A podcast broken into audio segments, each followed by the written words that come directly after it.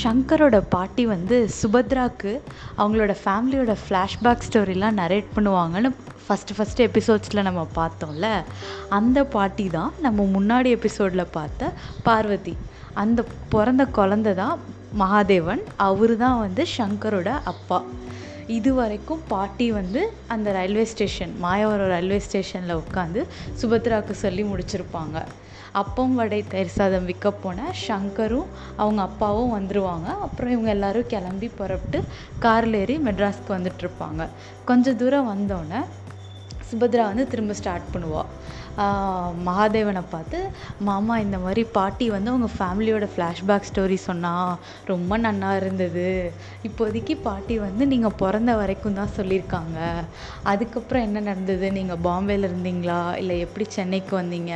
அப்படின்ற மாதிரி கேட்பா அதுக்கப்புறம் மகாதேவன் வந்து சிரிச்சிட்டு நாங்கள் வந்து ஃபஸ்ட்டு கொஞ்ச நாள் வந்து பாம்பேயில் இருந்தோம். எங்கள் அப்பா வந்து மிகப்பெரிய பிஸ்னஸ் மேன் பாம்பேயில் ரொம்ப கடுமையாக உழைச்சாரு எங்கள் குடும்பத்துக்காக.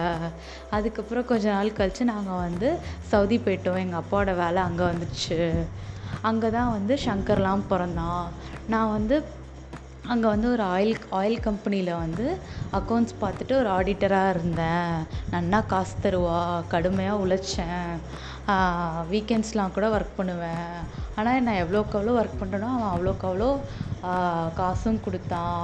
முடிஞ்சளவு சேமித்தோம் நாங்கள் செலவு போ செலவு போகிறது போக.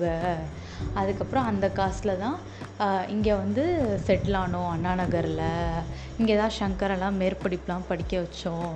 இப்போ எனக்கு சந்தோஷமாக இருக்குது அவனுக்கு வந்து அமெரிக்காவில் ஒரு வேலை கிடச்சிருச்சு. அமெரிக்கா போக போகிறான்ட்டு அப்படின்னு சொல்லி ரொம்ப பெருமிதமாக சொல்லுவார்.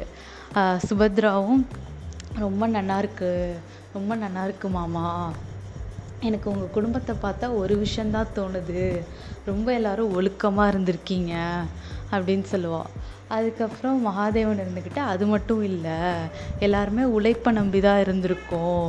இப்போவும் ஷங்கரையும் நான் அதான் சொல்லிகிட்ருப்பேன் உனக்கும் அதான் சொல்கிறேன் உழைப்பு தான் வந்து ஒருத்தவங்களுக்கு நல்ல ஒரு பாதையை அமைச்சு கொடுக்கும்.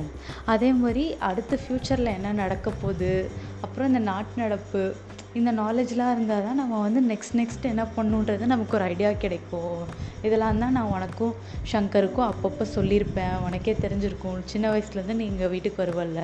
நான் அதெல்லாம் சொல்லியிருப்பேன்னு நினைக்கிறேன் உனக்கு.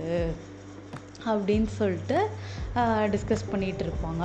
அதுக்கப்புறம் அப்படியே மெட்ராஸ் வந்துடும் வந்துட்டு ஒரு கொஞ்ச நாளுக்கு அப்புறம் ஷங்கரோட அப்பாவும் ஷங்கரோட அம்மாவும் சுபத்ரா வீட்டுக்கு போயிட்டு இவங்களோட மேரேஜ்க்கு பேசி பேசி முடிப்பாங்க.